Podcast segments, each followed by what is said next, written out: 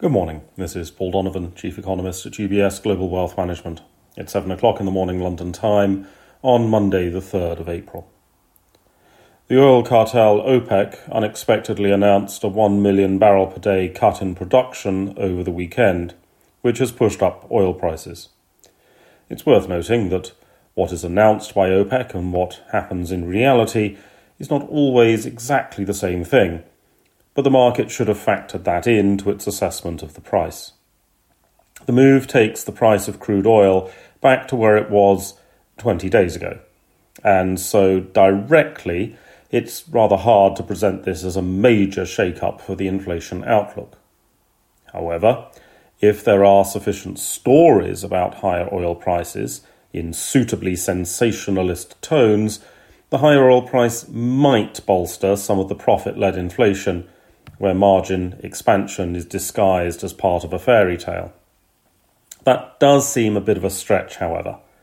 If oil remains in the range it occupied for most of the first quarter of this year, then the disinflation impulse to year-over-year inflation should remain in place.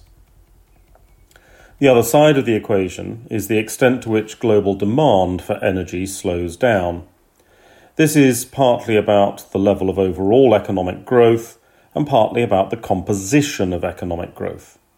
If China's reopening is soft, that slows energy demand. If China's reopening is skewed towards services rather than goods or infrastructure, that should tend to slow energy demand. More important is the question of whether the recent banking volatility in the United States provokes a sharper economic slowdown there.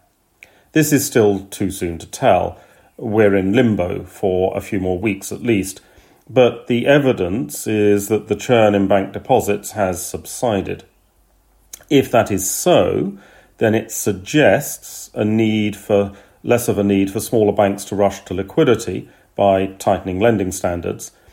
The link is not quite that direct.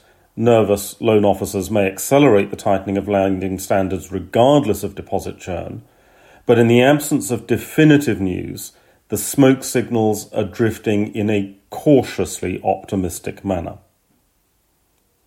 Disinflation forces have been growing in strength, at least if the latest US data is anything to go by. The weight of the US personal consumer expenditure prices that are growing less than 2% on an annualized rate has been increasing. What the data is showing is that there are exceptional inflation rates in certain areas. And this again comes back to the concept of profit-led inflation. Not all sectors can spin a story to create margin expansion. Consumer durable goods are in deflation on the US consumer price inflation numbers, for example. But where a story can be spun and profit margins are taking a leap up, the impact on prices in that specific sector is quite strong.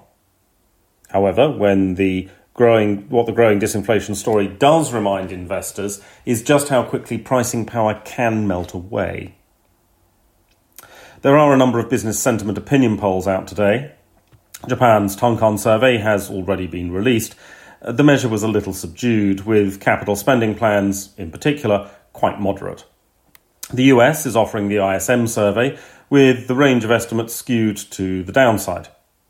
As ever with US survey data, there's the normal problem of survey quality.